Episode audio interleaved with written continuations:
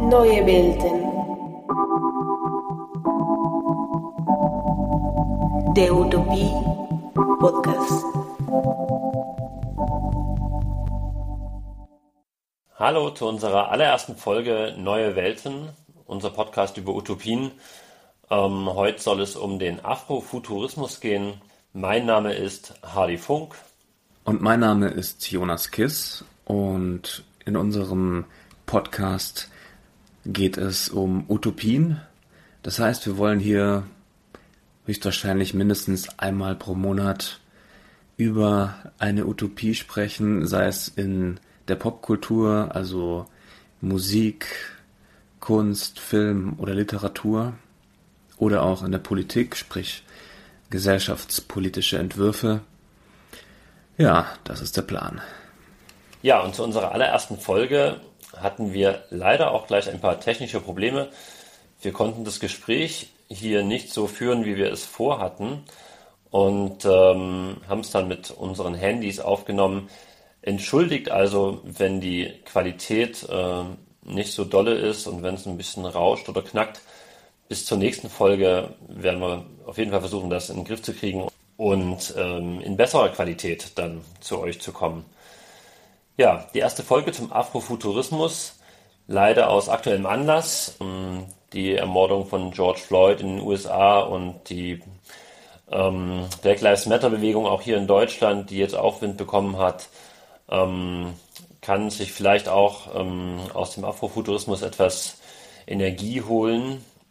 Ja, aber Afrofuturismus auch, weil wir beide, also Jonas und ich, ähm, schon im Zusammenhang mit dem Jazzmusiker San Ra immer wieder von Afrofuturismus gehört haben.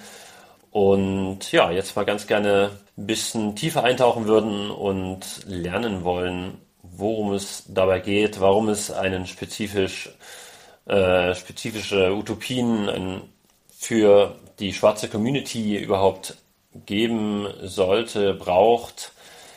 Und dazu haben wir uns Natascha A. Kelly eingeladen. Hallo Natascha. Hallo. Genau, und um dich mal kurz hier in der Runde vorzustellen, du bist Wissenschaftlerin, Künstlerin und Aktivistin, genauer gesagt Kommunikationssoziologin mit den Forschungsschwerpunkten Postkolonialismus und Feminismus. Und in deinen Publikationen Afroism von 2008, Sisters and Souls von 2015 und Afrokultur von 2016 hast du dich mit der afroamerikanischen und afrodeutschen Geschichte und Kultur auseinandergesetzt. Ähm, um afroamerikanische und afrodeutsche Geschichte und Kultur ging es aber auch in künstlerischen Arbeiten von dir wie Giftschrank oder African Diaspora Palace 2018 ist auch dein Debütfilm Millis Erwachen erschienen, beziehungsweise der Film zum Buch. Genau, genau, beides. Ein Dokumentarfilm und die ungekürzten Interviews sind in dem Buch erschienen. Das kann man alles auch auf deiner Website natashakelly.com ähm, anschauen, nachlesen äh, und sich dann noch weiter darüber informieren. Richtig. Richtig. Wo, du engagierst dich auch in der, ja? Wobei eine Richtigstellung würde ich doch machen. Also, weil ich, ich beschäftige mich ja. nicht mit US-amerikanischer Geschichte, sondern wirklich nur mit deutscher Geschichte, schwarze deutsche Geschichte. Und ähm, es, es tauchen immer wieder schwarze US-Amerikaner auf, die immer wieder in Deutschland waren, wie eben W.E.B. Du Bois oder Audre Lorde. Aber mein Fokus ist mhm. schon auf Deutschland immer. Da werden wir auch drüber zu sprechen kommen. Ähm, was der Afrofuturismus speziell für die afrodeutsche Community bedeutet. Ähm, mhm. Ich würde aber als äh, Einstieg, also du bist heute ähm, als Expertin für Afrofuturismus bei uns. Du hast letztes Jahr ähm, am Hebel am Ufer in Berlin das Symposium The Comet 100, 150 Years W.E.B. Du Bois organisiert. Und äh, das hatte zum Thema den gegenwärtigen Afrofuturismus und Black Speculative Arts. Genau, richtig. Also mhm. neben den postkolonialen Studies, die du betreibst, ähm, Heute bist du für uns als Expertin für Afrofuturismus im Podcast und wir werden noch auf diesen W.E.B. Du Bois zu sprechen kommen. Ich würde aber am Anfang ganz gern kurz klären, was ist eigentlich Afrofuturismus? Mhm. Was macht es für dich aus, dieses, dieses, äh, dieses ganze Konglomerat von, von äh, Utopien quasi? Mhm. Also zuerst äh, muss ich sagen, Afrofuturismus ist ja in sich sehr transdisziplinär. Ne? Es gibt ja unterschiedliche Verortungen, unterschiedliche Ausprägungen. Und was für mich eben entscheidend ist, ist vielleicht äh, der philosophische Ansatz, was auch tatsächlich auf den Afrozentrismus zurückgeht, wo der bedeutende Unterschied ähm, beispielsweise zu, zu eurozentrischer Ansätze ist, dass Zeit zirkulär ist. Also dass wir ähm, es keinen Anfang und Ende von irgendetwas gibt, sondern dass ähm, die Vergangenheit die Gegenwart bestimmt, die Gegenwart die Zukunft und so weiter und wir uns immer ja sozusagen in einem Kreis bewegen und schon bewegt haben. Von daher schließt sich die Arbeit, die ich mache, ähm, wie du es gerade vorgestellt hast, mit Postkolonialismus, jetzt Afrofuturismus, überhaupt nicht aus, sondern das sind Teile die, eines zirkulären Prozesses auf, aus einer afrozentrischen Perspektive. Und ähm, zurück, also wenn, wenn ich jetzt nur den Afrofuturismus an sich äh, betrachte, dann geht es ähm, für mich zurück auf die, ähm, in die Zeit der Versklavung, wo de, die erste utopische Idee von Schwarzen war ja frei zu sein. Also das Streben nach Freiheit. Das ist eigentlich der Ausgangspunkt des Afrofuturismus. Und wir sind heute vielleicht ein bisschen weitergekommen, aber ich würde noch nicht sagen, dass wir unsere volle Freiheit erlangt haben, wenn wir uns gerade die aktuellen politischen Situationen weltweit angucken. Es ist ja immer noch ein Kampf um die Befreiung von schwarzen Menschen, Befreiung aus den weißen Strukturen von White Supremacy etc. Aber ähm, der Afrofuturismus eben zur Zeit der Versklavung war wirklich diese Utopie, diese Vision, irgendwann frei sein zu dürfen. Und wie diese Freiheit tatsächlich auch aussehen würde, wussten die Menschen damals ja nicht. Also es war ja eine absolute Utopie.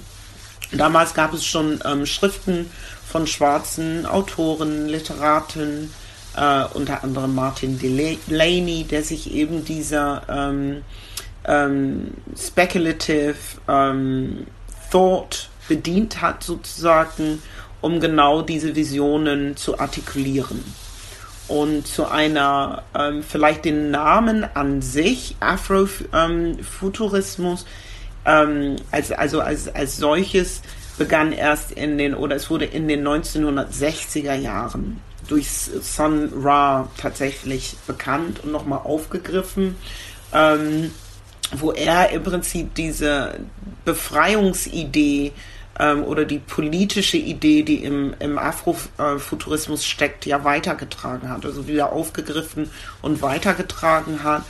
Ähm, in seiner Vorstellung, dass schwarze Menschen hier auf der Erde sowieso nie frei sein würden.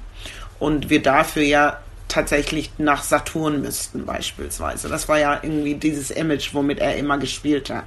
Und ähm, dass wir äh, ähm, ja weg müssten.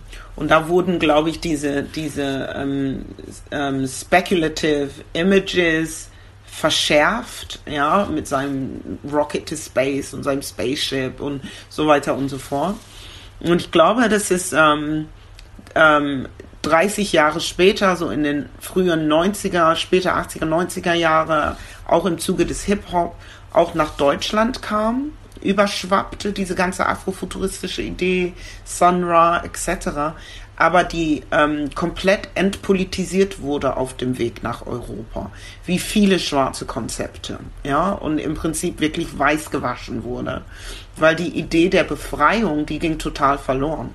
Und ich glaube, dass Sun Ra in den 90ern wirklich ausschließlich mit Music und Jazz und Entertainment in Verbindung gebracht wurde aber diese eigentliche Botschaft, die dahinter gesteckt hat, die war für die weiße Mehrheitsgesellschaft, ähm, sage ich jetzt mal, überhaupt nicht, äh, nicht präsent. Also es wurde gar nicht mhm. wirklich kommuniziert und artikuliert, worum es eigentlich geht.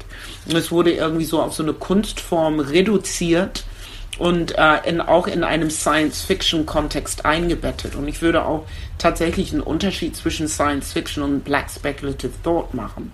Weil Science-Fiction... Lass uns da nochmal kurz das... Das ist tatsächlich der Punkt, Sun Ra äh, und auch George Clinton, Lee Perry, wie jetzt Jonas und ich ähm, das erste Mal über den Afrofuturismus gestolpert sind. Ja. Und durchaus aber schon auch als ähm, politische, also politische Kunst sozusagen. Äh, vielleicht hat sich da ja auch nochmal was gedreht. Jetzt, ich glaube schon, dass es so eine Art ähm, Revival gibt vom Afrofuturismus oder so ein einen kleinen Hype um, um den Begriff in den letzten Jahren. Genau, und also das, das würde ich auch tatsächlich als ähm, 2.0 Bewegung beschreiben. Also mhm. im Prinzip seit 2018 äh, ähm, würde ich sagen, das ging ja wirklich einher mit dem ähm, with the Financial Crisis, mit Obama, der gewählt wurde als erster schwarzer Präsident da ist sozusagen eine neue Welle entstanden, weil wir sozusagen von den Vorstellungen und diesen ursprünglichen Ideen des Afrofuturismus das Utopische immer realer wurde. Ja, also das ist, mhm. es war ja im Prinzip damals so weit weg, jemals einen schwarzen Präsidenten zu haben und plötzlich war er da. Und das hat dann sozusagen nochmal so, einen, so, einen, so einen neuen Take oder sozusagen die 2.0-Ära des Afrofuturismus ähm, eingeläutet wo ähm, das Konzept ja im Prinzip nochmal aufgemacht wurde und sich auch nicht mehr nur ausschließlich auf Kunst und Musik ja beschränkte, sondern auch ähm, Politik, die ähm, Social Justice Bewegungen ähm, mit einbezogen wurde. Der ganze Aktivismus wurde ein, ein großer Teil ähm, nochmal äh, sozusagen unter die Lupe genommen und ähm, würde jetzt sagen auch, dass, dass wir jetzt durch Corona und das, was jetzt wirklich ein paar Jahre später passiert, 2020, nochmal so einen ähm, so einen Schub kriegen, weil wir uns ja die Frage stellen können, ob das Utopische jetzt tatsächlich real ist. Ne? Also ähm, und ähm, inwieweit wir tatsächlich schon in eine vermeintlich ähm, imaginäre Zukunft jetzt auch tatsächlich angekommen wären. Oder was jetzt mit Corona, also Corona geht ja nicht weg, sozusagen ist here to stay, aber was mhm. im Prinzip jetzt kommen wird. Das sehen wir an der Black Lives Matter Bewegung, dass das ganze Ding weltweit explodiert und so weiter und so fort. Das sind für mich alles keine Zufälle, sondern wir sind in so einer Art ähm, Postapokalypse angekommen. Ah, okay, ja. ja. Mhm. Weil erstmal würde man sagen, sowas wie der, der Mord von George Floyd ähm, ist erstmal auch ein großer Rückschritt oder zeigt, wie, wie dass man doch noch nicht in, in, in den USA doch noch nicht so weit ist, wie man vielleicht, wie vielleicht ein schwarzer Präsident äh, signalisiert hat erstmal. Ne? Ich glaube, das ist tatsächlich ein Trugschluss gewesen, weil das waren ja die politischen mhm. Debatten, als Obama gewählt wurde. Da war ja irgendwie plötzlich dieser Tenor, dass wir in, in so ein Post-Racial Society angekommen wären. Ähm, da war ich ja vehement gegen, viele andere auch, dass es natürlich wir noch nicht mal irgendwie überhaupt in einem Bewusstsein, also weltweit nicht, also weder in den USA hier schon mal gar nicht, hier sind wir ja 100 Jahre zurück mit allem, aber ähm, schon gar nicht irgendwie von Post-Race sprechen können, wenn noch nicht mal irgendwie eine Akzeptanz für Rassismus als systemisches, strukturelles Gebilde da ist, können wir ja noch nicht von Post-Racial sprechen. Und mhm. ähm, es gab ja sehr viel Kritik, dass ähm, Obama zu seiner Amtszeit eben wenig für die schwarze Bevölkerung gemacht hat oder verhältnismäßig wenig oder weniger als was viele erwartet haben.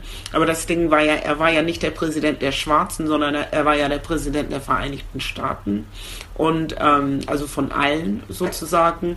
Und diese Idee von Post-Racial Society, die ging ja im Prinzip damit einher.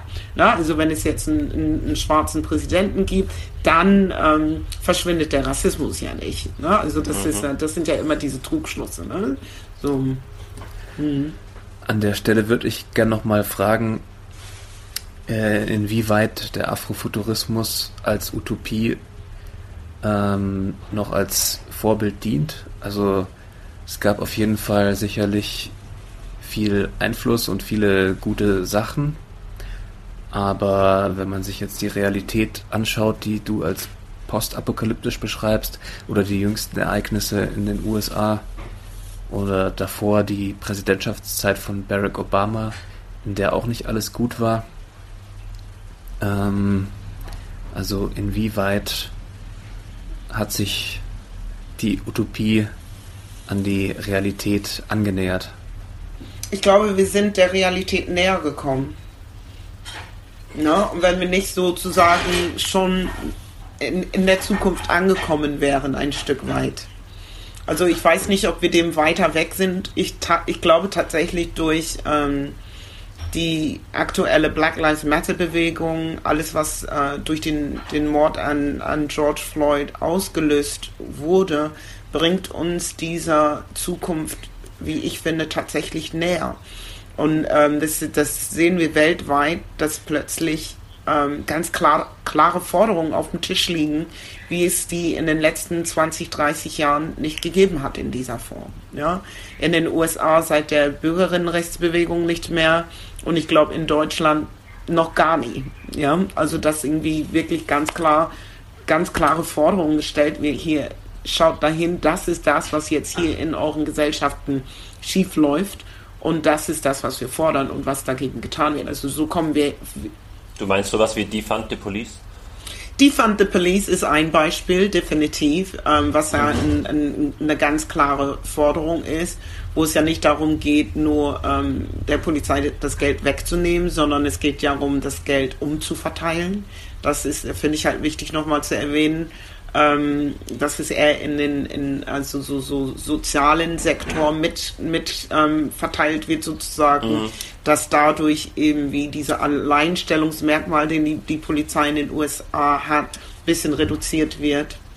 Das ist eine, ähm, eine ganz klare Forderung, aber auch, ähm, ich glaube, dass sich das in den USA auch, ähm, der Fokus natürlich auch ganz stark auf die Polizei liegt weil die Polizei oder das Polizieren an sich ja in, in den USA in, in dieser Bewegung natürlich eine andere oder zentralere Rolle spielt als in Deutschland. Was nicht heißen soll, dass es hier natürlich keine Polizeibrutalität gibt. Es gibt es sehr wohl. Und äh, Polizeigewalt mhm. und Racial Profiling, das sind alles bittere Realitäten, die wir hier auch erleben. Ähm, ich glaube aber, was, äh, was sich tatsächlich unterscheidet, sind die Gesellschaftsformen.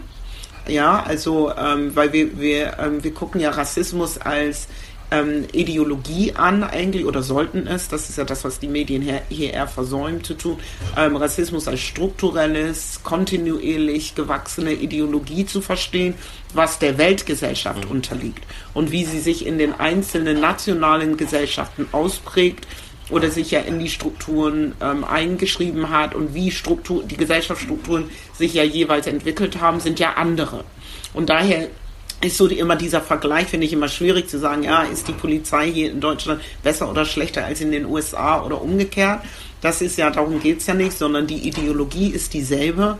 Die Welt Gesellschaften unterliegt, wie gesagt. Und was wir uns halt angucken müssten, ist tatsächlich, wie sie sich, ähm, wie sich Rassismus in den verschiedenen Gesellschaftsbereichen einschreibt. Und was der Afrofuturismus ähm, nimmt, ähm, macht einen weiteren Schritt, würde ich sagen, um ähm, ähm, auf der einen Seite sind ja soziale Bewegungen ähm, ganz klar gegen Rassismus positioniert und gegen P Police Brutality, gegen Racial Profiling, gegen institutionellen Rassismus im Allgemeinen und so weiter.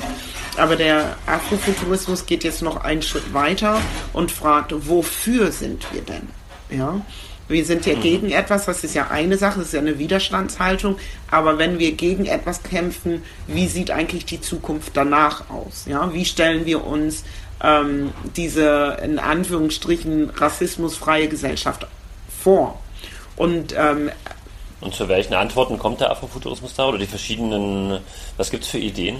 Ja, das ist, das ist ja jetzt wiederum die, die Kreativität der Einzelnen überlassen. Ne? Ich glaube, mhm. was, äh, worum es generell geht, ist, ähm, oder vor allem, was ich hier im, im, im deutschen Kontext sehr sch schwer gewichten würde, ist, dass wir überhaupt wieder in die Vorstellungskraft kommen das ist ja, was ich finde, durch den Eurozentrismus ja komplett beschnitten wird. Ne? Also wir werden ja sozusagen so in Boxes eingeordnet ne? und diese ganzen Kategorisierungen, du bist dies, du bist das, du bist das, nur, und nur so weit dürfen wir denken und nicht out of the box sozusagen. Und Afrofuturismus erlaubt tatsächlich die Imagination wieder anzustrengen und wieder wirklich überhaupt ähm, Vorstellungen von Zukunft oder Visionen von Zukunft zu entwickeln. Und das kann ja in unterschiedlichen Formen sein. Das kann ja in, das kann sowohl grafisch sein als auch literarisch sein und geht dann wiederum Hand in Hand mit klaren Forderungen, die wiederum politisch gestellt werden, weil ähm, was ja dann nicht so weit in die Zukunft vorausgeht sozusagen, ähm, sondern ähm, eher die nahe Zukunft anstrebt. Zu sagen, hey, also wir können uns schon hier ganz konkrete Dinge anders vorstellen. Das sind ja auch schon, ist jetzt schon zukunftsweisend, wenn Menschen Forderungen stellen. Mhm. Ja? Also ins. Das ist dann noch kein anderer Gesellschaftsentwurf, aber ähm, ja, in dem Sinn utopisch, weil es noch. Also letzten ist, Endes bin, bin ich der Meinung, dass wir einen anderen ähm, Gesellschaftsentwurf brauchen. Also so weit würden meine mhm. Forderungen gehen. Ich weiß, dass dann viele Leute nicht mitkommen würden und sagen würden, okay, die Natascha wieder. Aber letzten Endes ist ja das das Problem, was wir haben, dass die Gesellschaft in sich ja Default ist. Ja? Also die, ähm, ob es hier ist oder eigentlich in allen westlichen Gesellschaften, so stark sie sich in einzelnen Punkten unterscheiden, aber Black people were never meant to survive. Also weder in Europa und schon gar nicht in den USA. Und von daher ist egal, an welcher Schraube wir eigentlich drehen, gesellschaftlich betrachtet, ähm, eigentlich brauchen wir eine neue Gesellschaftsform. Ohne Kapitalismus vor allem. Ja, also. Das ja. wollte ich gerade mal ansprechen, weil äh, Kapitalismus und die Geschichte der Ausbeutung ist ja komplett verwoben Ganz mit genau. Rassismus. Genau. Also das ging ja Hand in Hand. Also die Entstehung des Kapitalismus mit der Sklaverei und auch dem ja, also Othering von, von Menschen, die man dann halt Ganz genau, mit konnte. der Kolonialisierung ähm, äh, ist ja äh, Kolonialismus und Versklavung sind ja Wirtschaftssysteme. Das ist ja das, was wir nicht aus dem Blick mhm. lassen mhm. dürfen. Ne? Wo ich auch tatsächlich finde, wie die Debatten hier in Deutschland geführt werden, wird diese Strukturalität überhaupt nicht verstanden, worüber wir eigentlich reden, wenn wir von Rassismus reden. Es wird sehr auf einer interpersonalen Ebene reduziert. Ne? Also dieses Zwischenmenschliche. Und der hat das N-Wort zu mir gesagt und Huibu. So, ne? Also das ist eine Ebene, ne? was ja schon schlimm genug mhm. ist, ja, in meinem Alltag etc. Aber das ist ja sehr viel mehr als das. Also Rassismus ist ja eine Machtmatrix, was verwoben ist mit dem Patriarchat, mit Kapitalismus, ähm, und, und Rassismus, also diese, diese drei Dinge, die sind ja unzertrennbar. Und die spielen sich ja in allen Bereichen der Gesellschaft ja ein. Ja, und ähm, und erzeugen im Prinzip ungleiche Machtverhältnisse, wo, worum wieder Privilegien mit einhergehen oder Benachteiligungen. Ja? Und da, das ist, da sind wir sozusagen schon auf einer strukturellen Ebene ähm, und was sichtbar werden lässt, dass ja Rassismus ja Strukturen erzeugt hat, also eben Ausschlüsse ähm, erzeugt wo wir den ganzen Tag an der Tür klopfen können, sozusagen, wir werden eh nicht reinkommen. So, also von daher, wenn wir irgendwie versuchen, ähm, Rassismus auf einer individuellen, eindimensionalen Ebene zu lösen, ähm, wird es nicht funktionieren, weil du brauchst strukturelle Lösungen für strukturelle Probleme. Und das ist irgendwie ein bisschen, wie diese Debatte hier fehlgeleitet wird, wo ich mir manchmal in den Medien angucke, wie kann das überhaupt sein, dass wir auf dieser Ebene diese Debatte führen? Das ist eigentlich ziemlich peinlich und zum Fremdschämen, muss ich ganz mhm. ehrlich sagen. Vielleicht können wir ein paar Antworten des afrofuturistische Antworten durchspielen. Also zum Beispiel hat der Sun, Sun Ra ganz äh, utopisch und Science-Fiction-mäßig gesagt, wir müssen ins All, Space is the place. Genau. Und er wollte mit Musik quasi die äh, die schwarze Bevölkerung ins, ins All beamen auf einen anderen Planeten. Mhm.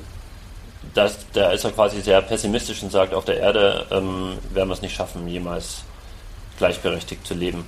Das ist halt die Frage, ob es pessimistisch ist oder realistisch, ne? Da mhm. sind wir ja wieder, da sind ja. wir ja wieder bei dem Punkt, ähm, dass die Weltsysteme ja nie für Schwarze geschaffen wurde oder beziehungsweise, dass wir in, in egal in welchem Weltsystem eigentlich an unser Platz verwiesen werden. Ja, und dass wir letzten Endes auch nie wirklich das, ähm, diese Freiheit erreichen werden, was ja Grundziel aller Bewegungen ist. Also das wird ja auch aus dem Blick verloren. Black Lives Matter kämpft für, ja für die Befreiung aus diesem White Supremacist System. Das ist das, worum es geht. Und dann spielt sich das natürlich in, in den verschiedenen gesellschaftlichen Bereichen, ähm, nehmen diese Einzelkämpfe sozusagen, finden diese Einzelkämpfe statt. Ob es gegen die Polizei oder gegen andere Institutionen, Schule oder ähm, ähm, in Europa ist ja ein ganz starkes Thema wie Geschichte ja, äh, eingeschrieben wird, wer wird im öffentlichen Raum geehrt. Ähm, etc. Das sind ja alles ähm, Teilbereiche, die da reinspielen. Und letzten Endes, wenn wir hier auf der Erde aufräumen, da würde ich ja sogar ein Stück weit mitgehen, da sind wir schneller im All unterwegs.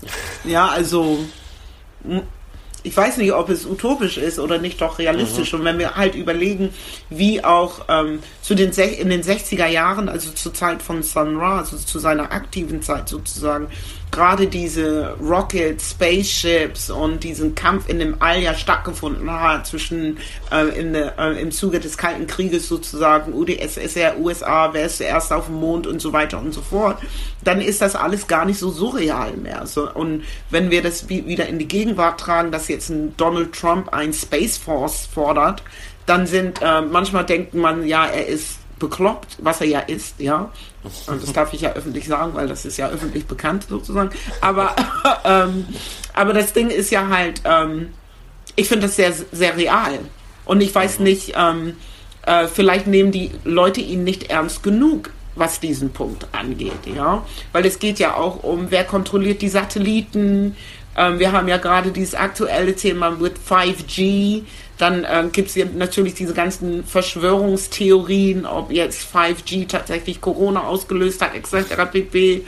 Ähm, und wenn wir uns überlegen, dass wir heute beispielsweise das Internet für uns ja so selbstverständlich ist. Die NASA hatte 20 Jahre vorher das Internet, bevor es publik gemacht wurde, ähm, und World, the World Wide Web entstanden ist, ja, und solche Sachen. Und wer weiß, was die jetzt schon haben und wir wissen es nicht. So, ne? Und das sind ähm, Kämpfe, die im All um die Kontrolle der ganzen Technologie, ähm, um das geht's ja. Und wenn wir uns halt überlegen, äh, ich finde, ähm, Yatasha Womack hat das ganz gut dargestellt in ihren äh, afrofuturistischen Aushandlungen. Das Race ist gleich Technologie. Also ohne Technologie hätte es diesen ganzen äh, Rassifizierung gar nicht geben können. Ja, und äh, von daher ist ja ähm, das, glaube ich, was den Afrofuturismus wirklich ähm, auszeichnet, dass es ja überhaupt nicht von Technologie losgelöst werden kann. Ne? Also diese ganze technische Komponente ist eine der prägenden Merkmale ähm, egal, ob es jetzt äh, in, in, in, in, Geschichten ist, in Form von Zeitreisen, da brauchst du eine Zeitmaschine, mhm. oder ob es ähm, äh, Sunrock. Die Frage ist quasi, wer hat, wer hat die Technik dann? Wer, wer, Wer findet die Technik, wer, wer hat sie und auf wen wird sie angewendet? Genau, und darum wird ja, genau, ganz genau. Ganz genau. Und darum wird ja gerade gebuhlt. Ne? Wenn du ähm, ein, ein, ein Donald Trump, der seinen Space Force will, weißt du? Also der will ja nicht ohne Grund einen Space Force.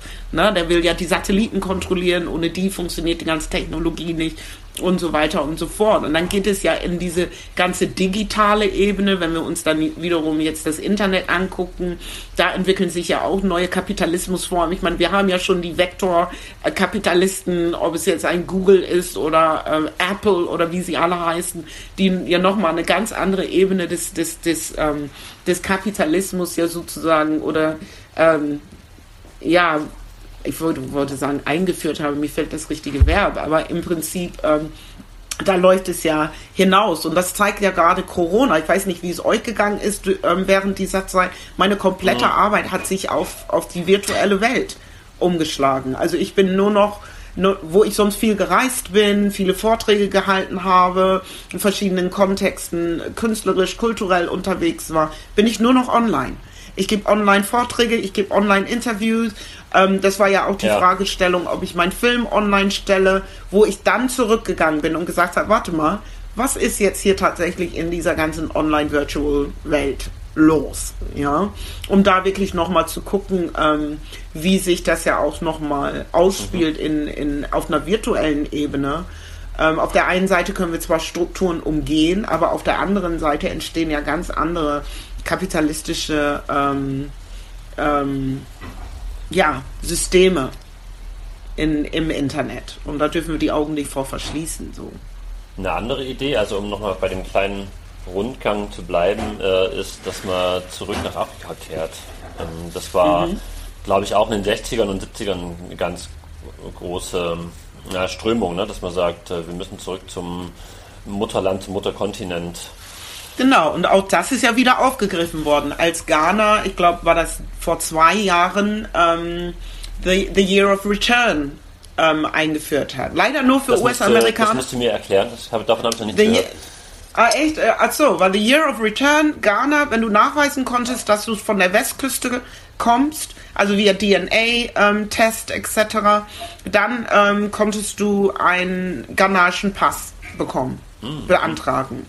Ne? Und das ist ja genau diese Kontinuität. Das ist ja eigentlich der panafrikanische Gedanke. Ne? Also ähm, ähm, this, this Back to Africa Gedanke, was ja ähm, durch äh, eigentlich schon früher ähm, durch, äh, durch Du Bois, durch Marcus Garvey schon in den 20er Jahren Thema war und dann äh, im Zuge der Bürgerinnenrechtsbewegung ja umgesetzt wurde. Ähm, viele der Black Panther sind ja dann gegangen nach Liberia in, ähm, ähm, in, in, Westafrika. Und jetzt in den ähm, 2000er, ähm, also wie gesagt vor zwei Jahren, hat dann Ghana ähm, du konntest einen ghanaischen Pass, aber das galt leider nur für schwarze US-Amerikaner. Ich war dann noch am Schreien, ja, was ist mit uns hier in Europa? Ich hätte mir nämlich auch tatsächlich äh, sofort einen Pass geholt. Vielleicht kommen wir noch irgendwie dahin. Wir hinken ja hier in Europa ja im, immer allen afrofuturistischen und auch vor allem politischen Entwicklungen hinterher. Aha. Aber ähm, und dann sind auch tatsächlich noch andere Länder nachgezogen. Ähm, es gab eine Vielzahl von, von Rückkehrer ähm, vor zwei Jahren, dass ähm, Ghana das ja auch verlängert hat. Ich glaube, das es läuft dieses Jahr auch noch. Und dann sind, glaube ich, Kamerun nachgezogen und ich müsste lügen, ich weiß nicht welches ähm, dritte Land, mhm. ähm, wo du tatsächlich, wenn du nachweisen kannst, du kannst ja für, für, durch diese DNA-Tests ja nochmal exakt genau deine Ethnie bestimmen. Mhm. Aber da sind wir wieder auf dieser technologischen Ebene. Ne? Und das ist vielleicht ja auch wieder schwierig, weil es dann also die Rasse wieder so ein bisschen festschreibt, so wer jetzt hier nicht die, diese Gene hat, der darf dann nicht zurück. Oder wie ist das allgemein im Afrofuturismus? Also ich kann das total verstehen, wenn das jetzt eine Utopie ist oder wenn da Utopien entwickelt werden von äh, People of Color für People of Color. Es sind aber auch bei manchen Entwürfen weiße Menschen oder nicht schwarze Menschen mitgedacht und dürfen da mitmischen oder sind das eigentlich alles Utopien, die dann äh, sagen, nee, wirklich nur für People of Color? Ähm, also erstmal zu dem Rassebegriff, ja, mhm. weil ich glaube, da müssen wir auch einiges klären, weil das ist auch, was in Deutschland auch komplett irgendwie fehlgeleitet ist, diese Debatte um Rasse und dann jetzt wollen die Grünen Rasse aus dem Grundgesetz streichen und so weiter. Und ähm, ich bin ja total dagegen. Also ähm, wir wissen doch, dass es keine biologischen Rassen gibt ähm, und dass, dass, dass Rasse nicht biologisch definiert werden kann. Aber es gibt sehr wohl die soziale Konstruktion, Race. Ja, wenn wir Rasse so verstehen lernen, was wir unbedingt dringend müssen in Deutschland, damit wir auch die soziale Realität des Rassismus verstehen können, ähm, ohne diese Kategorie fun funktioniert es nicht, ähm, dann bekommt die, kommen wir auch mit der Debatte weiter. Ja, also einfach zu jetzt zu sagen, wir streichen jetzt Rasse und der Rassismus verschwindet oder ähm, das, das Problem wird irgendwie ein bisschen besser, ist wirklich wieder mal sehr eurozentrisch, sehr eindimensional und linear gedacht. Weil so funktioniert das natürlich nicht. Es ist, wenn wir aber verstehen, dass es Race gibt und, und aufgrund der Differenzierung und Diskriminierung gibt es Race. Es gibt ja nicht Diskriminierung, weil es Race gibt, sondern wir haben ja eine soziale Realität, die sich im Prinzip aufgrund der vorhandenen Differenzen entwickelt hat und sich auch sozial einschreibt. Ja, beispielsweise auch in Deutschland. Wenn ich eine Wohnung suchen will, ich spreche ja jetzt fließend Deutsch, und weiß das auch aus meinen eigenen Erfahrungen, wenn ich dann irgendwann vor der Tür gestanden habe, dann war die Wohnung plötzlich weg. Ja? Mhm. Oder dass ich, ähm, ich habe einen Doktortitel, ich warte jetzt seit wie vielen Jahren auf meine, meine Professur. Ja, ich werde ja immer wieder eingeladen, weil auf meine Expertise ja nicht verzichtet werden kann, aber eine feste Stelle ähm, geben sie mir nicht. Ja, also das sind so alle Sachen, wo sich sehr wohl die, ähm, die, die, die, die Zuschreibung ähm, ähm, aufgrund dieser sozialen Kategorie sehr wohl mein Alltag und mein Leben beeinflusst. Und wenn wir jetzt ähm, Rasse streichen im deutschen Kontext mit der Begründung, dass es keine biologischen Kategorien gibt, ist das absurd, weil der Rassismus nicht weggeht und wir die soziale Dimension nicht mehr zum Greifen kriegen. Und deswegen glaube ich, dass überhaupt dieser Begriff in Deutschland erstmal aufgemacht werden muss, damit wir überhaupt einen, einen Umgang damit lernen, bevor wir anfangen, irgendwas zu streichen. Das ist das Erste. Und dann zu deiner Fragestellung, ob es, ähm, ob weiße Menschen sich beispielsweise ähm, mit Afrofuturismus ähm, beschäftigen können oder ähm, ob es die in der Zukunft gibt. Ich glaube nicht, dass das die Fragestellung ist, weil ähm, und da sind wir nämlich wieder bei der po politischen Dimension des Afrofuturismus. Afrofuturismus ist nie für weiße Menschen gemacht worden. Hm, ja, ja Afrofuturismus. Ja auch ein, ja. Genau, aber Afrofuturismus ist ja eine Be Befreiungsstrategie gewesen, ist ja eine Widerstandsstrategie und letzten Endes auch eine Überlebensstrategie, um Menschen zu empowern, überhaupt weiterzumachen, um überhaupt Teil einer Zukunft zu sein. So, und dann erübrigt sich meiner Meinung nach die Frage, ähm, was weiße Menschen damit machen. Weil wenn sie irgendetwas damit machen, dann nicht aus demselben Grund, warum Schwarze es ja ursprünglich verwenden, sondern wenn, dann weil es einfach ein Hype ist oder weil es cool ist oder weil es gerade interessant ist oder entertaining ist oder so. Aber nicht als Empowerment-Tool. Und das ist doch ein Unterschied. Und deswegen ist die Frage, finde ich, total überflüssig, ob da jetzt irgendwie können Weiße mit in die Zukunft. Also mit ganz bestimmt nicht zu denselben Bedingungen, wie wir hier auf die Erde leben, weißt du? Von ja. daher, und wenn es danach geht, können Weiße gerne mit. Gut, weißt du, es geht ja nicht darum zu ja sagen. So zwei ja, Ebenen, ja, kann ich mich damit beschäftigen und dann ist das so ein Hype, aber denken diese Utopien also meine, mein, mein Wunsch wäre schon auch in einer komplett äh, egalitären Gesellschaft zu leben quasi und das fände ich sehr attraktiv. Also aber genau. Und, da, und so gesehen, warum sollten wir dann sagen, weil das haben wir nie gesagt. Also sprich, Afrikaner haben ja nie gesagt, komm nicht nach Afrika, sondern der weiße Mann kam und hat gestohlen und geraubt. Das ist ja was anderes, weißt du. Und deswegen ist es ja auch irrsinnig zu sagen, kommt nicht mit in die Zukunft. Das ist ja Quatsch. Ich glaube, worum es geht, ist, dass wenn wir gemeinsam in die Zukunft gehen, dass es okay sein darf, schwarz zu sein. Weißt du, und nicht dieses farbenblende Ding, weißt du, so auch und in der Zukunft sind wir alle gleich, ne, ne, ne und so. Das bitte nicht, weißt du, das lass die Vorstellung, lass mal hier auf der Erde, sondern in der Zukunft ist es dann auch okay, schwarz zu sein, ist es okay, dick zu sein, dünn zu sein, groß zu sein, klein zu sein, LGBTQI zu sein, was auch immer zu sein.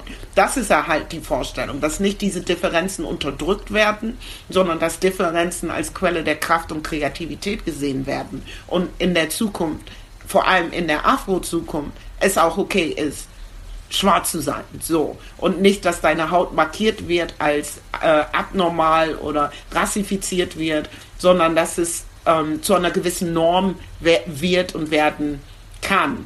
Und nicht im Sinne, und da sind wir nämlich wieder bei diesem Post-Racial-Ansatz, ähm, der nach Obama kam. Das war ja so ein Colorblind-Ansatz. Oh, ich sehe ja keine Farben, für mich sind alle gleich. Aber das ist ja nicht die Realität. Die Realität ist, wir sind nicht farbenblind, ja, und auf Haut, wo ist eine bestimmte Geschichte eingeschrieben worden, eine Geschichte des Leid, der Unterdrückung und des Schmerzes. Und diese Geschichte zu leugnen, indem man sagt, so, ich sehe jetzt keine Farben und wir sind jetzt alle gleich, ist noch schmerzhafter, als einfach durchzugehen und zu sagen, wir finden jetzt einen Umgang damit, dass wir tatsächlich in der Zukunft alle das sein können, was wir eigentlich sind. Ob der eine weiß ist, der andere schwarz, gestreift, gepunktet, es darf alles, es darf alles sein dürfen, wenn es Sinn macht. Also es, es ist so. Und das ist, glaube ich, eher, was der Afrofuturismus eher aussagt, dass ähm, it's okay to be black. It's, black is beautiful. Es ist ein empowernder Ansatz und nicht ein colorblind, wir sind dann äh und so. Weißt du? Also das ist schon, schon ein Unterschied. So. Ja, was, was, was mir bei der Recherche zum Afrofuturismus öfters begegnet ist, ist die Tatsache, dass doch die Geschichte äh, eine wichtige Rolle spielt, auch bei der Formung der Zukunft. Sprich, ähm, die afroamerikanische Geschichte verbunden mit der Kolonialisierung und Sklaverei spielt eine wichtige Rolle, aus der sich dann afrofuturistische Geschichten ableiten. Sei es zum Beispiel in dem Black Panther Film von 2018, wo es glaube ich so ist, dass ähm, eine Art Utopie da ist, dass, dass die Kolonialisierung so nie stattgefunden hat. Oder was ich äh, auch noch eine sehr spannende Geschichte fand, war, dass die ähm, Sklavenschiffe damals bei der Überquerung des Atlantiks von Afrika nach Amerika, dass da Sklaven ähm, quasi in den Atlantik gesprungen sind, aus Verzweiflung vielleicht, und da wiederum so eine Art schwarzes Atlantis gegründet haben, wo sie unter Wasser weiterleben. Ähm, die Geschichte ist jetzt irgendwie sehr in der Fantasie verhaftet, aber mich hätte nochmal interessiert, wie weit die Geschichte wichtig ist für den Afrofuturismus. Also ich würde es schon in, der, in, in einer europäisch-weißen Fantasie verorten, aber in, aus schwarzer Perspektive wäre es mehr für mich eine Mythologie. Und darum geht es beim Afrofuturismus. Ne? Das ist durchaus ähm, die, die, die Mythologie beispielsweise, dass es in Atlantis gibt und dass ähm, Seelen ja auch jenseits des Körpers weiterleben, ähm, ist ja durchaus real. Ja, und ähm, in, in, in afrozentrischer Vorstellung. Das ist ja das, was ich von Anfang an gesagt habe, dass es ja unterschiedliche Perspektiven auf die Welt gibt und der eurozentrische Perspektive ist, wie ich finde, sehr begrenzt und sehr auf das, was ich anfassen kann, ist real und äh, während im afrozentrischen auch Mythen durchaus Wahrheiten sind. Ja? Das ist ja auch ein und Riesenunterschied zu weißer Science Fiction. Also wenn wir noch mal ganz genau, deswegen sage ich ja, dass der, dass der Unterschied, einen Riesenunterschied zwischen Science Fiction und Black Speculative Thought gibt. Also das sind für mich zwei Sachen. Und ich würde auch Afrofuturismus nicht als Science Fiction mhm. beschreiben. Weil das ist es einfach nicht. Was Science unterscheidet Fiction, es denn, wenn wir an dem Punkt sind? Was unterscheidet es von, von Science Fiction oder wo geht es darüber hinaus? Science Fiction ist für mich äh, ähm, vorapokalyptisch. Science-Fiction-Vorstellungen ähm, ähm, sind ja sozusagen zeitlich und räumlich, wenn du es einordnen willst, vor der Apokalypse. Und die warten auf die Apokalypse und dann passiert die Apokalypse. Für uns ist die Apokalypse ja schon passiert. Mhm. Also es war ja die Versklavung, es war ja Kolonialisierung. Das sind schon apokalyptische Zustände sozusagen. Wir sind schon im, im Danach. Ja, wir sind ja in der Gestaltung dessen ja schon. Mhm. So. Das ist der wesentliche Unterschied. Wir brauchen nicht noch auf The Big Boom warten. Der kam ja schon. Ja, und das ist halt, glaube ich, das, was sich vom Science Fiction unterscheidet, dass dann noch irgendwie irgendwas fällt auf die Erde und irgendwas passiert und dies, das, ne, ne, ne und so. Äh, nee, wir sind schon, die Apokalypse is real. Ja, und ähm, das ist, glaube ich, der wesentliche Unterschied, wo es dann, äh, um zurück zu diesen, zum Atlantis ähm, zu kommen, wo da eben ganz klar eben die Mythologie reinspielt. Ähm, wenn wir uns überlegen, dass eben genau die, diese Apokalypse ja schon passiert ist, in der Form von der Versklavung und dass, äh, ich glaube, es war äh, Kojo Eshun, der die ähm, ähm, ähm Schiffe, ähm, die, die die Afrikaner transportiert haben, ja schon als Spaceships ähm, äh, ja bezeichnet hat, ne? die ja sozusagen durch Zeit und Raum ja im Prinzip reisen, was ja für uns ja war schon. Ja, wir waren ja schon auf dieser apokalyptischen Reise, als wir gestohlen wurden vor 500 Jahren. So. Und dann Menschen, die über Bord geworfen wurden oder äh, äh, äh, ertrunken sind, da gibt es ja auch Statistiken, dass es sehr viel mehr waren, als die tatsächlich die Amerikas erreicht haben. Ja, und das ist aufgrund dessen ähm, zwar der Körper verlassen wurde, aber es schon ähm, ähm, eine, ja, vielleicht um es in europäischen Worten zu sagen, eine, ein, ein Seelenvolk gibt, mhm. was dann ähm, in, in, in Atlantis eben halt lebt. Und das ist durchaus mythologisch beschreibbar real.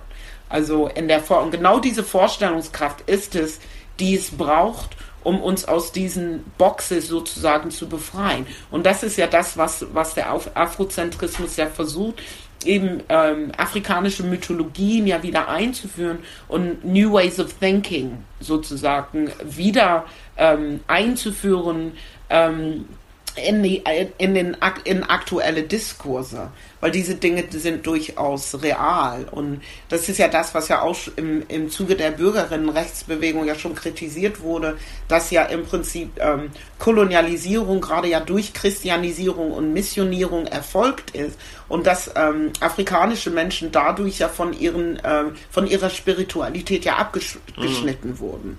Ja, und dieses wieder zu erlangen, diese Spiritualität wieder zu erlangen und sich wieder mit, mit the Spirit World sozusagen in Verbindung zu setzen, ist ja ein ganz großer Teil des Afrofuturismus. Ich finde das auch einen total spannenden Ansatz, dass man sagt, also Science Fiction ist halt immer nur dieses rein technische und äh, der Afrofuturismus bringt beides zusammen, myth mythologisches und, und ähm, technisches und ist aber auch genau. nicht äh, im Gegenteil dann so ganz esoterisch, nur noch äh, hippie-mäßig und Ablehnung von allem Modernen, sondern er bringt, was glaube ich wirklich, man kaum woanders findet, dass man Technik und äh, trotzdem so eine Spiritualität zusammenbringt. Und das ist, glaube ich, was tatsächlich auch in dem Black Panther-Film ganz klar geworden ist. Ne? Also auf der einen Seite haben sie ja mit dieser Vorstellung von Wakanda gespielt. Mhm. Wakanda, diese vorkoloniale Afrika, Africa United sozusagen. Und wir haben dann da alle möglichen Völker gesehen in ihren ähm, Traditional Dresses sozusagen. Und auf der anderen Seite gab es die Suri, die technologisch ähm, ja, ganz vorne war, als ja. Frau, als schwarze Frau auch. Ja, was ja wieder eine Intersektion war, die da ja reingebracht wurde, weil Frauen werden ja generell ja irgendwie aus technischen Kontexten weggedacht. Das ist ja auch so ein eurozentrisches Ding. Und da haben diese Welten sozusagen in dem Film ja auch auf dieser Ebene sozusagen nochmal, sind sie nochmal aufeinander getroffen. Hast du deine Antwort, äh, deine Frage beantwortet bekommen, Jonas, mit der Geschichte? ja, auf jeden Fall. Ich glaube, wenn ich noch mal was zur Geschichte sagen darf, aber eben, ne, ähm, es ist ähm, afrikanische Geschichte fängt ja nicht mit der Versklavung an. Und das ist ja auch eine der Forderungen, der aktuellen Forderungen, was ich definitiv sagen kann für Black Lives Matter Germany oder Berlin vielmehr, dass wir ja nicht anfangen können, schwarze Geschichte zu erzählen mit der Kolonialisierung oder mit der Versklavung. Auch wenn wir im deutschen Kontext sehen, wenn wir uns die Ra Geschichte des Rassismus angucken, die fängt mit Sicherheit ähm, mit Otto von Bismarck an und die Aufteilung äh, Afrikas bei der Berlin-Konferenz etc. Da sind wir klar in einem kolonialen Kontext. Aber wenn wir uns schwarze Geschichte anschauen, schwarze Geschichte reicht viel weiter zurück ähm, als, als Otto von Bismarck im deutschsprachigen Raum. Ja, da gab es ja Philosophen wie ähm, Anton Wilhelm Amo beispielsweise, der in Wolfenbüttel, als der wurde auch übrigens gestohlen als Kind von der Goldküste oder der sogenannten ähm, Goldküste, heutige äh, Ghana und wurde ähm, also als Kind und wurde dann in Wolfenbüttel in einer christlichen wieder. Also die Christen, die haben hier nämlich auch eine größere Verantwortung diesem ganzen Kontext, als was irgendwie hier überhaupt thematisiert wird die ganze Zeit. Und ähm, ist dann durfte sozusagen als schwarzes Kind lesen, schreiben, lernen, zur Schule gehen und wurde der erste schwarze Professor an einer deutschen Universität. Und dieses The African Diaspora Palace, mein Kunstprojekt, war ihm ja gewidmet, mhm. weil diese, äh, diese Geschichte kennen die meisten Leute nicht. Und wenn wir anfangen, über schwarze deutsche Geschichte ähm, zu erzählen, die beginnt doch nicht mit der Kolonialisierung Deutschlands. Die geht doch weit darüber hinaus. Also es gab jeher, schon jeher afrikanisch-europäische Handelsbeziehungen etc. pp.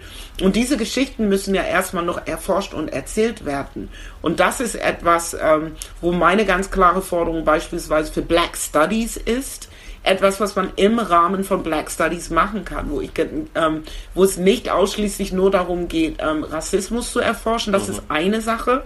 Es braucht auch definitiv Antirassismusforschungsstellen, wo wirklich explizit geguckt werden kann, was machen wir jetzt hier gegen Rassismus, aber es, es braucht auch ähm, Black Studies Forschungsstellen, die weit über Rassismus hinausreichen. Hier gibt es doch eine reiche Gesch schwarze Geschichte, nicht nur in Deutschland, sondern insgesamt in Europa. Und da wird überhaupt nichts gemacht. Null, zero. Es gibt keine Stellen, nix. Ja, und ich weiß nicht, ob das, das ist auch vielleicht eine Zukunftsvision, aber dann doch nicht so weit weg, dass sie nicht realisierbar wäre. Ja. Wie sieht es in den USA aus? Sind die USA da schon weiter? Ja, ich, definitiv. Die USA ist 100 Jahre weiter. Gerade im Kontext von, ähm, wenn wir zurückgehen nochmal zu, zu dem Rassebegriff. Der Rassebegriff wurde in den USA schon zur Jahrtausendwende eben durch W.E.B. Du Bois schon äh, resignifiziert. Das ist, äh, er war ja Soziologe, mhm. ähm, Du Bois. Und er, ähm, Soziologie war zu seiner Zeit eine neue Disziplin. Das muss man sich halt auch vorstellen. Das ist ja, ähm, wenn, wenn wir uns die Wissenschaften angucken, es waren ja, es gab ja nur die Anthropologie, Biologie und diese so-called Hard Sciences. Ja, und zu seiner Zeit, also zur Jahrtausendwende des, des ähm, zum 20. Jahrhundert, wurde Soziologie als neue Disziplin ja überhaupt eingeführt. Also es war ja im Prinzip neu, ähm, soziale ähm, Phänomene wie Gesellschaft etc. hier überhaupt zu untersuchen. Und dadurch hat er ja im Prinzip ähm, diesen Racial Turn, wie es heißt, eingeleitet und hat gesagt, nein, Rassen als biologische ähm, äh, Kategorie gibt es nicht, aber es gibt durchaus die soziale Konstruktion Race. Und das war schon vor 100 Jahren. Und die, ähm, das hat ja dann wiederum zu ähm, verschiedene ähm, verschiedene äh, politische und gesellschaftliche Veränderungen ja geführt, eben in Form von Institutionalisierung der Historical Black Colleges and Universities beispielsweise, die ja schon über 100 Jahre alt sind. Und mit, in, mit der Institutionalisierung und der Einschreibung von schwarzem Wissen in Gesellschaft kann ja auch Veränderung passieren. Hier in Deutschland sind wir aber 100 Jahre zurück. Und obwohl seit Du Bois oder sogar mit Du Bois schon schwarzes Wissen zur Jahrtausendwende während der Kolonialisierung hier in Deutschland produziert und eigentlich ähm, ähm, ja, hergestellt wurde, aber letzten Endes nicht institutionalisiert wird, warum auch Geschichte aus, aus einer deutschen Perspektive immer nur weiß ist. Und wir als Schwarze immer aus deutscher Geschichte rausgeschrieben werden. Und das seit jeher. Und wenn diese institutionelle äh, Institutionalisierung stattfinden würde und wir eigentlich äh, was Hand in Hand mit diesem Racial Turn geht und Rasse als soziales Konstrukt zu verstehen, dann kämen wir auch unseren eigentlichen Forderungen und Ziele hier in der Black Lives Matter Bewegung ein Stück näher. Also das ist das, was ich fest glaube. Also Rasse streichen ist nicht. Also das finde ich ist so absurd. Mhm. Das, was du jetzt genannt hast und was du auch vorhin gesagt hast, dass ähm die schwarze Community ja schon nach der Apokalypse lebt. Und ähm, was du jetzt gerade auch gesagt hast, mit dem verschütteten oder nicht verschüttet, also mit dem systematisch unterdrückten Wissen sozusagen oder nicht äh, immer wieder vergessenen ähm, Wissen, dass äh, ich fand das wirklich spannend, dass quasi die schwarze Community schon wie in einer Dystopie lebt quasi. Also das ähm, hat man ja 1984 auch, dass ähm, das, das Überschreiben der Geschichte ähm, ganz zentraler Aspekt ist oder auch die Sprache. Wer hat, ähm, wer, wer, hat Hoheit über die Sprache und, und was wird da dann wieder mit äh, möglich auszudrücken und nicht möglich auszudrücken, ja? Genau, und das wiederholt sich jetzt gerade in Deutschland, finde ich. Die Art und Weise, wie diese Rassismusdebatte hierzulande geführt wird, ist wieder ein, ein Zeugnis davon. Ja, wer darf entscheiden, wer, ähm, ich meine, es gibt reale Expertinnen und da würde ich mich zuzählen, nachdem mhm. ich jetzt irgendwie 20 Jahre diesen Job mache, ähm, mich auch nicht nur mit Rassismus beschäftige, sondern weit darüber hinaus mich auch mit schwarzer deutscher Geschichte beschäftige, auf wirklich verschiedenen gesellschaftlichen Ebenen. Wir werden ja überhaupt nicht gefragt. Es ist wirklich so, als würdest du, ähm, würdest du Zahnschmerzen haben und du gehst zum Bäcker Weißt es du, gab weil, diese, diese ähm, Talkshow auch, oder? mit auch fünf äh, weißen Talkshow-Gästen dann zu. Ja, ich, genau, ganz ja. schlimm. Das ganz schlimm. Und diejenigen, die als Experten gehandelt werden gerade, ähm, ähm, sind Experten, weil sie Rassismus erleben. Ja, und das ist mhm. halt genau das, was ich meine mit dem Zahnarzt. Weißt du, wenn ich zum Zahnarzt gehe, dann frage ich doch den Zahnarzt nicht nach seinen Zahnschmerzen, sondern ich frage nach, ihm nach seiner Expertise. Und wir gehen irgendwie in dieser Debatte so vor, dass wir mit den Zahnschmerzen sowieso erstmal zum Bäcker gehen, weil der hat ja auch Zähne. Und lass uns erstmal hören, was der Bäcker zu den Zahnschmerzen sagt, bevor wir überhaupt auf die Idee kommen, zu den Experten zu gehen, um nicht die Experten nach ihren Zahnschmerzen zu fragen, sondern nach der Expertise. Und das ist ja irgendwie auch wieder eine Degradierung und eine, eine, äh, äh, epistemische Gewalt, mhm. die auch herrscht über diese Debatte. Wer darf sprechen? Wer wird gehört? Welche Perspektiven werden hier reingebracht? Und wie ähm, ähm, an welchem Punkt starten wir diese Debatte? Also wir können ja nicht irgendwie warten, bis der letzte Weiße weiß, dass er weiß ist. Weißt du, also das, das rettet uns hier gerade nicht. Und da finde ich, find in allen Ehren, dass weiße Menschen sich jetzt mit Rassismus beschäftigen, viele zum ersten Mal, viele sind lange dabei. Allyship ist auch wichtig, aber um das geht's hier gar nicht. Und das ist das, was irgendwie komplett nur in den Fokus der Medien ist, dieses All Lives Matter und wir müssen die weißen Leute sensibilisieren für ihr Weißsein. Und das ist ja wichtig, wie sie sich gerade fühlen. Ne, ne, ne, wo ich irgendwie sage, das könnt ihr gerne machen. Weißt du, ist auch gut und ist auch wichtig, aber darum geht's hier nicht. Es geht hier um Black Lives. Und das ist noch gar nicht in den Fokus der Medien gerückt bis jetzt. Und das finde ich halt extrem schade, weil die Arbeit ist da. Die Arbeit liegt seit über 30 Jahren auf dem Tisch. Wenn man dann halt diese ExpertInnen nicht einlädt, dann spricht man halt auch wieder über Gefühle und nicht über die Strukturen, ja? Oder über Ganz das genau. persönliche, genau. wie hast du das vorhin genannt? Ähm, Betroffenheit, eins ne? Eins zu eins auf so einer persönlichen Ebene, aber nicht über die Strukturen. Ja. Das, das könnten Ganz die genau. Expertinnen genau. ja vielleicht erzählen, ja. Ganz genau. Und dazu braucht es einfach emotionale Distanz ohne das jetzt irgendwie kleinreden zu wollen. Natürlich ist jede Rassismuserfahrung scheiße. Ja, das ist, ist außer Frage. Aber wenn wir in diese Debatte weiterkommen wollen, dann können wir das nur mit emotionaler Distanz. Und dann müssen die Weißen genauso aus ihrer Sensibilisierungsecke jetzt erstmal raus und diese Abwehrhaltung mal ablegen. Genauso wie wir jetzt erstmal auch aufhören müssen, den ganzen Tag über unsere Betroffenheit zu reden. Sonst kommen wir nicht weiter. Jetzt sind wir schon bei Deutschland. Vielleicht kannst du noch kurz erzählen, wie schaut es denn, gibt es einen afrodeutschen Afrofuturismus? Äh, hat der spezifische, fängt dann gewissermaßen nochmal auf einem anderen Level an als, als der US-amerikanische, weil weil es hier noch, weil man hier 100 Jahre hinterherhinkt, wie du sagst?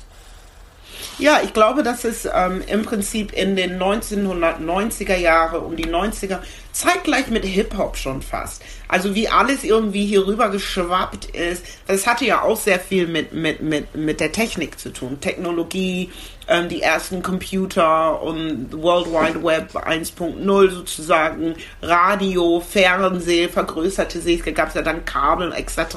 Ich meine, wie ich groß geworden bin in den 80ern, wir hatten ja diese drei Programme so, ne? Also ARD, ZDF und so. Und dann über solche Kanäle wiederum, also Techniken, ähm, ist die Welt ja näher zusammengerückt und diese ganzen Dinge sind ja hier angekommen.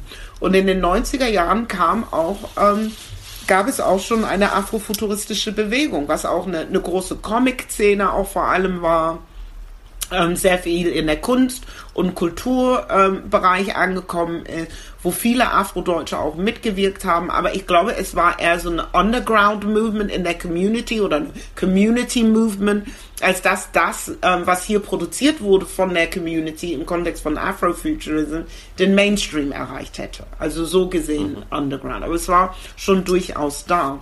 Ähm, und das ist dann, ich glaube, den Hype nochmal hat es tatsächlich dann durch Black Panther in Deutschland bekommen. Also mit Black Panther ist ja dann nochmal so ein, uh, okay, Afrofuturism, so ein 2.0 Bewegung auch dann hier angekommen. Mhm. Und ähm, ich bin ja im Prinzip seit 2010 in the Black Speculative Art Movement unterwegs, die ja ähm, um Ronaldo Anderson und John Jennings ja in den, ähm, wann, wann war denn das? Ähm, 2005, 2006 ähm, fingen die an, jetzt irgendwie das Ganze neu auszuloten. Aha. Weil was wir halt nicht vergessen dürfen, ist, dass der Begriff Afrofuturism an sich wurde ja von äh, Mark Dury, also einem weißen ähm, ähm, was war er, ähm, Kulturkritiker ja, genau. ähm, gecoint sozusagen. Ja. Anfang der 90er, obwohl es das Phänomen ja schon ganz lange gab. Und er hat diesen Begriff gecoint in, ähm, aus einer vermeintlich neutralen Position, wie oft Wissenschaft und Journalismus ja funktioniert, also mit einer vermeintlichen Objektivität. Ja, wir forschen von nirgendwo im Nirgendwo sozusagen und geben dann einfach gewisse Dinge bestimmte Namen. Und er hat dieses Phänomen, was es ja schon, wie ich eingangs ja erklärt habe, schon hunderte Jahre gab, dann eben Afrofuturismus genannt. Und ähm, es war im Prinzip eine Kritik auch, die zweite Bewegung war auch eine Kritik an genau dieser Art von, von Fremdbestimmung und, und ähm, Fremdbenennung. Ist es das Na? Problem, dass quasi es gibt da einen Futurismus und das ist natürlich der, der weiße Futurismus und dann gibt es einen speziellen Afrofuturismus, aber der, das heißt aber nicht auch einfach nur Futurismus, oder? Da ist auch schon wieder so ein Othering drin. Also kommt mir jetzt gerade nur so. Genau, es ist ein Othering drin, aber ich glaube, es gibt tatsächlich auch unterschiedliche Futurismusformen, wenn du so willst. Also es gab ja beispielsweise auch den Berlin Futurism, ne? In den 20er Jahren ähm, des 20. Jahrhunderts. Ich kenne eigentlich bloß die italienischen Futuristen, muss ich jetzt sagen. Also die genau, jetzt so, so be bezeichnet werden direkt so als Bewegung, ja. Ah ja, klar, genau. Genau, und die, die, die, die italienische war ja eher sehr faschistisch. Mhm. Ne? Und die, ähm, die Berliner Futuristen waren ja ähm, Juden. Um Alfred Döblin. Das okay. waren ja Futuristen. Das waren, und die haben sich auch Berlin Futurists genannt. Ne? Also diese Bewegung, es gab schon unterschiedliche ähm, ja, Ausrichtungen des Futurismus wo ich das nicht unbedingt sagen würde, dass es einen weißen Futurismus gab, mhm. weil ich glaube, dass gerade diese jüdische Bewegung um, die Berlin, um den Berliner Futurismus ja eine, ähm, ein Ausschlagen aus diesem Kontext war. Ne? Ähm, als die Nationalsozialisten groß wurden und so weiter und so fort. Den Rest der Geschichte kennen wir ja. Ne? Aber es war ja im Prinzip schon eine Art, eine Art Widerstandshandlung, die, die sie ähm, also wie sie den Futurismus eingesetzt haben, um sich gegen diese, diesen Strömungen zu wehren. Ähm, anders ist es jetzt beispielsweise beim Feminismus. Ne? Also wenn wir von Feminismus sprechen, ist ja immer der weiße Feminismus mit gemeint gewesen, mhm. bis wir schwarze Feministinnen kamen und gesagt haben, äh, warte mal, es gibt einen schwarzen Feminismus und jetzt klar wird, dass das, was die ganze Zeit als Feminismus betrachtet wurde, eigentlich nichts anderes als weißer Feminismus war. Mhm. Na, also da würde ich sagen, da passt das im futuristischen Kontext, finde ich, gab es schon früher Abspaltungen von diesen Mainstream-Vorstellungen von weiß und eurozentrisch, eben aus anderen, ähm, anderen Richtungen. Ne? Und trotzdem habt ihr jetzt mit Afrofuturismus 2 euch den Begriff nochmal neu geschnappt oder auch mit dem Black äh, Speculative Arts Begriff und gesagt, was, was stört euch am alten Afrofuturismus und an der alten Konzeption? Und was, was wollt ihr hervorheben jetzt? Ich, glaub, ich glaube, dass es darum ging, nicht zu sagen, dass Afrofuturismus mit Sun Ra anfing. Mhm. Das war ja so ein bisschen ähm, Mark Durys Eingrenzung. Ne? Also er hat sich ja die Musik, die Musikszene angeguckt, Kunst angeguckt.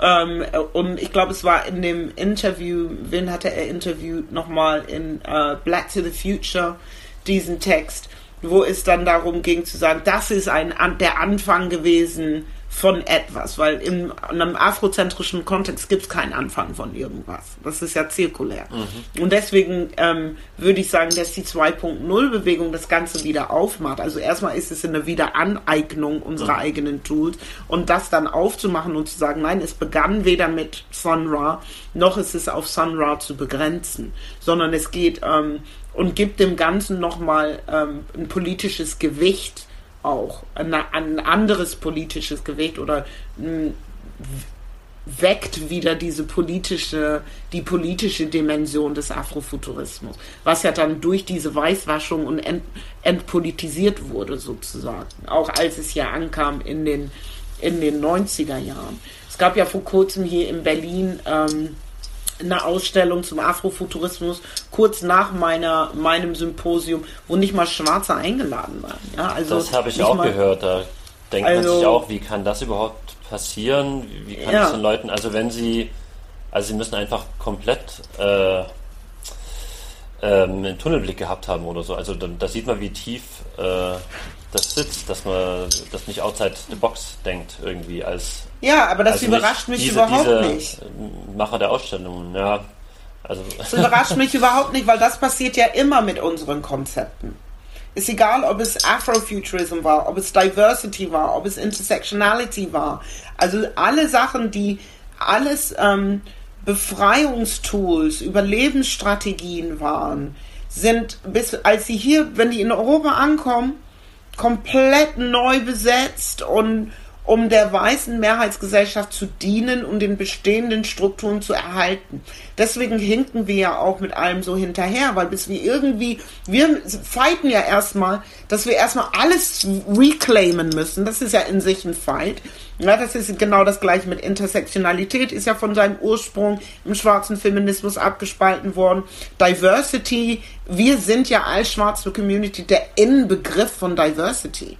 Und das geht ja ähm, auf die Versklavung zurück, wo, wenn, ähm, wenn wir uns den afrikanischen Kontinent ansehen und Afrikanerinnen von überall gestohlen wurden und auf diese Sch Schiffe geladen wurden wie eine Fracht und aber so nebeneinander gelegt wurden, erstmal Kopf an Fuß immer, und dass keine zwei Menschen aus demselben Ortsbereich oder aus demselben Volk nebeneinander lag, die nicht mal dieselbe Sprache sprechen, ist ja das der Inbegriff von Diversity. Wir sind ja geprägt von der Vielfalt, von der Heterogenität schon immer. Und das ist ja in den 60er Jahren in den USA als Strategie eingesetzt worden, um überhaupt ähm, diese Gruppe zu vereinen, ja, was jetzt gerade gegen uns benutzt wird hier irgendwie, weil es plötzlich in Deutschland ein Qualitätssiegel ist und wenn dann irgendwie eine schwarze Person in einem Unternehmen irgendwie einen Job kriegt, dann darfst du da jetzt irgendwie deinen deinen Stempel drauf machen und dich diverse nennen. Das, das kann ja nicht wahr sein. Also das ist ja, und das ist ständig so und das ist ja mit dem Afrofuturismus nicht anders gewesen. Das ist letzten Endes, als es hier ankam, völlig äh, entkontextualisiert wurde dass es überhaupt nicht mehr als das ähm, verstanden wird, was es eigentlich ist oder ursprünglich war und, und in so, so einem seichten Gewässer irgendwie plötzlich unterwegs war, dass alle so, ja, Sunrise so cool und Jazz, also mit dem Jazz will ich ja gar nicht anfangen, ja? das ist ja genau dasselbe. Auf einmal ist Jazz weiß weißt du, wie Rock'n'Roll weiß ist oder so. Ne? Also gerade so in der Musik ist es ja so offensichtlich. Mm, ja, ja. ja. Da wurde ja immer, also wird ja, ja immer wieder alles geklaut quasi, ja. Und dann, dann genau, viel populärer, wenn es die Genau, aber in der Wissenschaft ist es genauso. Und das, da dürfen wir die Augen halt nicht vor verschließen, weil die, diese ganzen Konzepte sind schwarze Konzepte. Ja. Ich glaube, wir müssen langsam zum Schluss kommen, weil du ja um vier den nächsten Termin hast, ne? ähm, oh, wenn ich. Ja. äh, musst, musst, du ganz dringend los oder kann ich dich noch fragen, was vielleicht, äh, wenn man jetzt sich drei afrofuturistische Kunstwerke, Geschichten, Filme oder Musiken, ähm, wenn man so einen äh, ersten Eindruck sich holen möchte oder so, wo, wo sollte man anfangen? Was sind deine Lieblings ähm, afrofuturistischen Kunstwerke?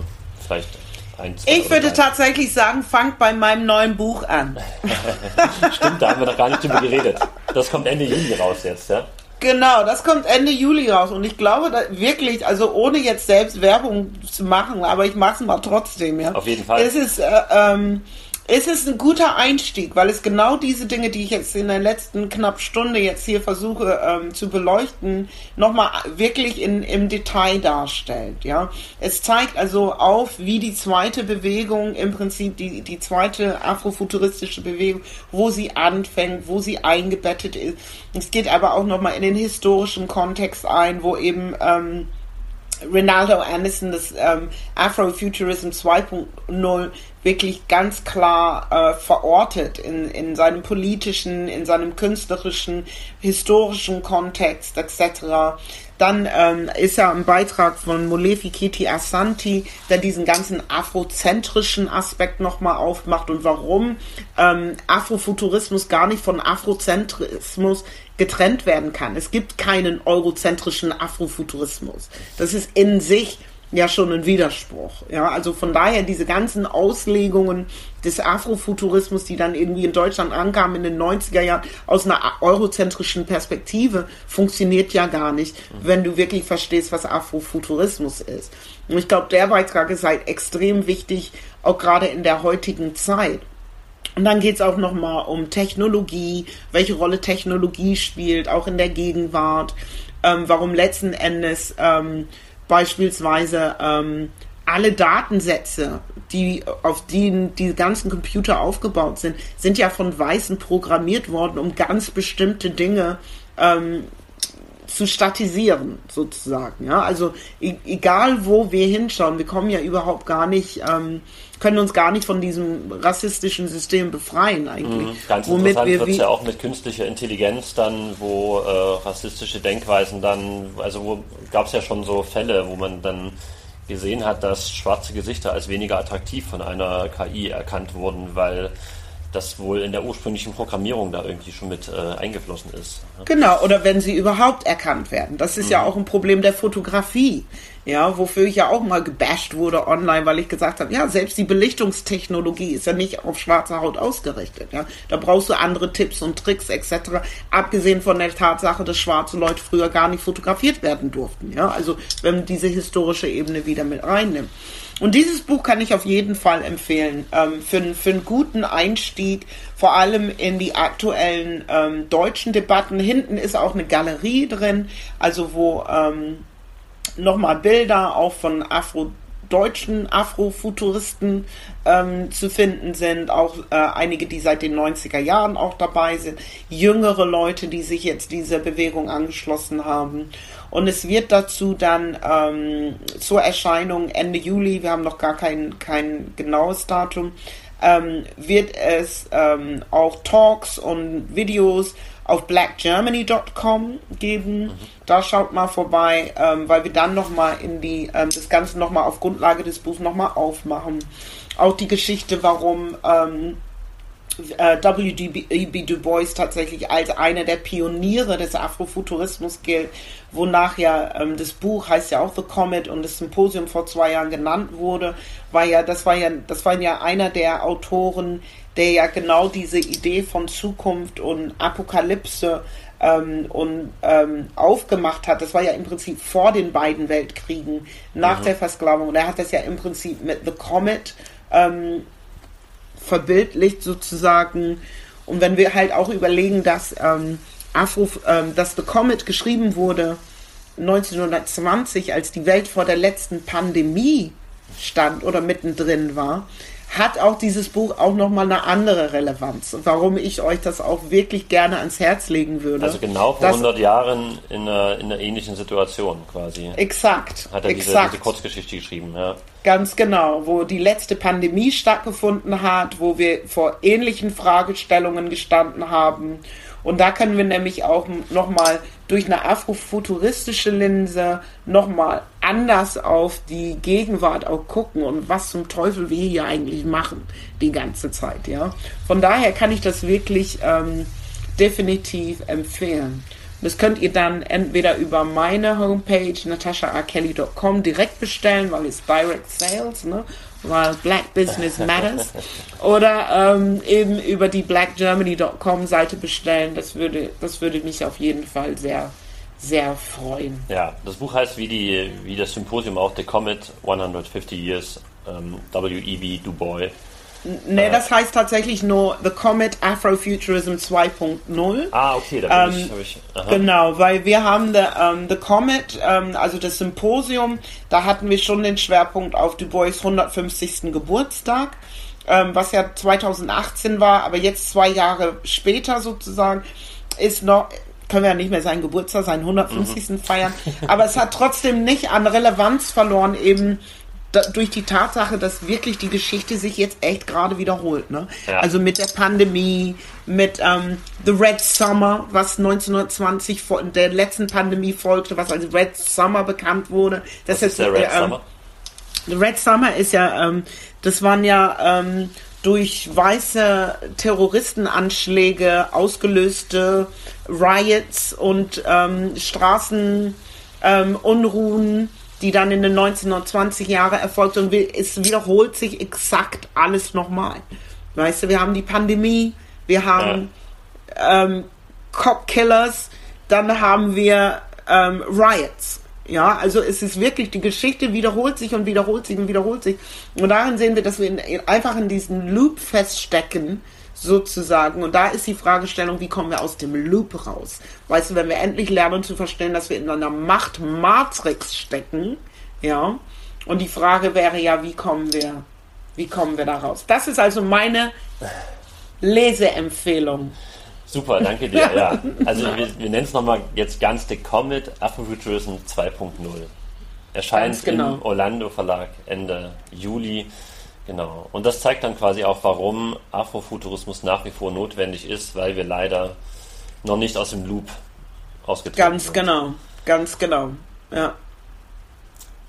Ja, Natascha, danke dir für deine Zeit.